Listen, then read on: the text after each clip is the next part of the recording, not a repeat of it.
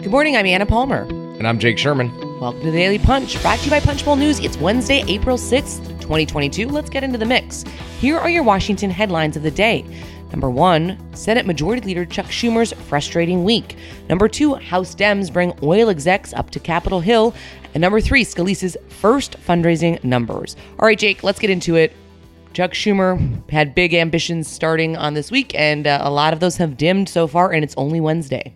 Yeah, the the Schumer had had planned in this week before um, uh, he uh, the the August or the sorry not the August God I wish it was the August recess the April recess uh, to confirm Ketanji Brown Jackson to the Supreme Court to pass a ten billion dollar COVID preparedness package and to clear a House passed bill to ban Russian oil and gas and strip Moscow of its uh, preferred trading status with the United States. And, and it's possible, uh, although not certain, I would say it's. Um, likely that they only get out of this week with Ketanji Brown Jackson's nomination to the Supreme Court. It's a big that's a big deal in and of itself.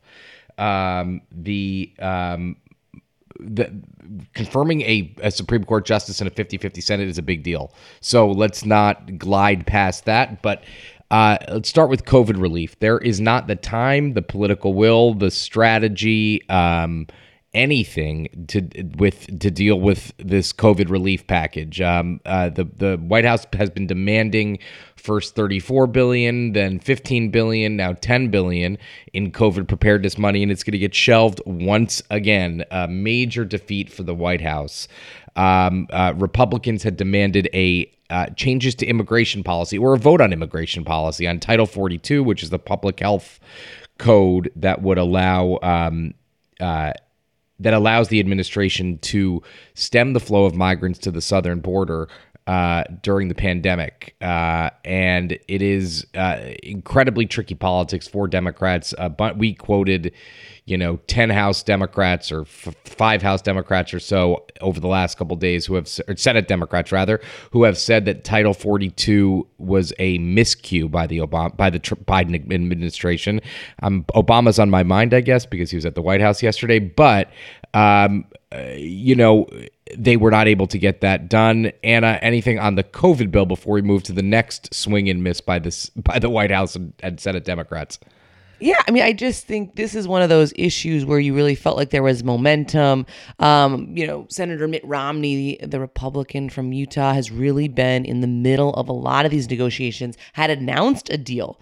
Um, and I, I think this really shows just kind of how tricky, even though the negotiators sometimes kind of come to a deal and, and feel like they're they're ready for things, um, the the kind of process can really bog down uh, the the party and leadership, particularly when you're in this 50-50 kind of construct. And and particularly, I mean, this this um, Title 42 amendment uh, is going to be a big issue for uh, you know, for this administration, for the Biden administration, Im- immigration, uh, they're getting hammered by, um, you know, immigration advocates to say that they need to not use this. Um, the, you know, that they they want that this shouldn't be extended, but tricky politics for Democrats, particularly uh, for moderates who are up and are really looking at what is going to be a brutal midterm election season.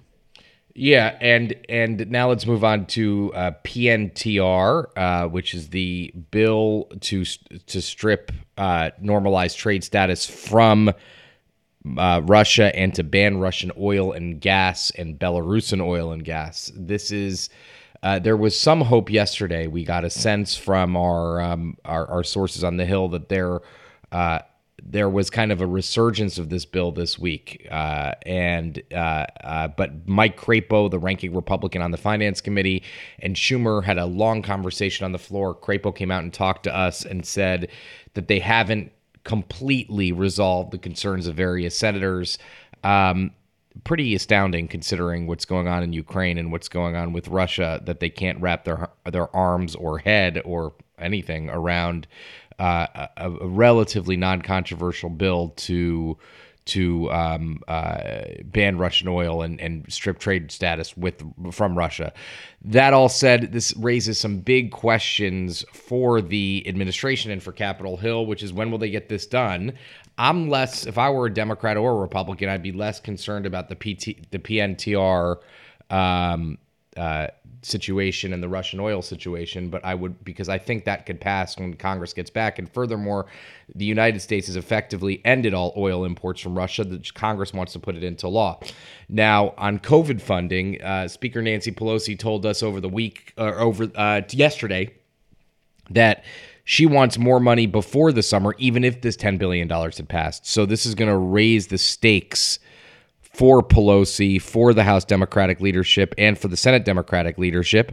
And what we keep hearing is that before the summer, uh, Congress is going to need to appropriate and spend more money on Ukraine, and this could all be folded together a big COVID package along with Ukraine, uh, aid to Ukraine. Now, this is a, um, you know, it's it's a it's a as we get closer to the election, this becomes more and more difficult, and um, you know. Uh, I, I just think that this is a big missed opportunity for the administration, for for Senate Democrats. And if I were, quite frankly, if I were somebody who was worried about COVID money, if even if you accept the idea that the White House needs the money now, that the administration needs the money now, that um, you know, it's there's momentum right now, and and momentum is hard to to bottle and and and put on the shelf and take off when Congress gets back. When Congress gets back, they're going to. Uh, Schumer said yesterday uh, that they want to do reconciliation, and they want to. They're going to have to do the chips bills. So there's just going to be a lot of other pieces moving uh, when Congress comes back into session. All right, let's move to the number two story of the morning. Uh, soaring prices at the pump. We are all very aware of how high um, uh, the the the gas prices are when we go and fill up our cars. A key feature of the worst inflation seen in four decades, which is causing major economic anxiety for average Americans. Um, and that our outlook is really showing in a ton of polls If we talked about on this podcast uh, for the last several weeks. So the answer House Democrats are going to call up a group of oil company CEOs before a congressional panel today to grill them on this issue. Yeah, th- this is a, one of those big hearings that's going to grab a lot of attention today. Um, there's not, listen, there's not much Congress could do to alleviate sky high gas prices. There's no question about that. But but Democrats believe uh, that they that big oil companies, that oil CEOs and uh, oil executives are uh, uh, oil companies are gouging consumers. As Nancy Pelosi frequently says, prices go down in oil markets globally, and gas prices continue to stay high. Um, that's what they say. I mean, uh, Republicans are going to uh, tried to say that the full story is more complicated. People are sitting on leases because of environmental regulations and other factors, and they're not just drilling to dr- they're not just not drilling for not drilling's sake, if that makes sense. One interesting thing we've been we've been told that uh, uh, the oil companies are mostly preparing for this hearing using in, internal in-house government affairs teams, but former Congressman Joe Barton, who I've seen around the Capitol a couple times in the last couple days or last week rather, is uh, preparing Pioneer um, uh, for the hearing. Now, it's important to note that Barton was the former chairman of this committee. He left a couple years ago in the midst of of uh, a scandal, but um, Barton is uh, will have a decent idea of how a hearing like this will play out, and definitely could liaise with, uh, in some way, shape, or form, with people who are involved in the hearing. So that's interesting to note and interesting to uh, uh, keep an eye on how these oil CEOs perform. I mean, Anna, what do you? You've covered a lot of these things. What are these? Uh, is this just a? Is this just a don't do any harm type situation or what?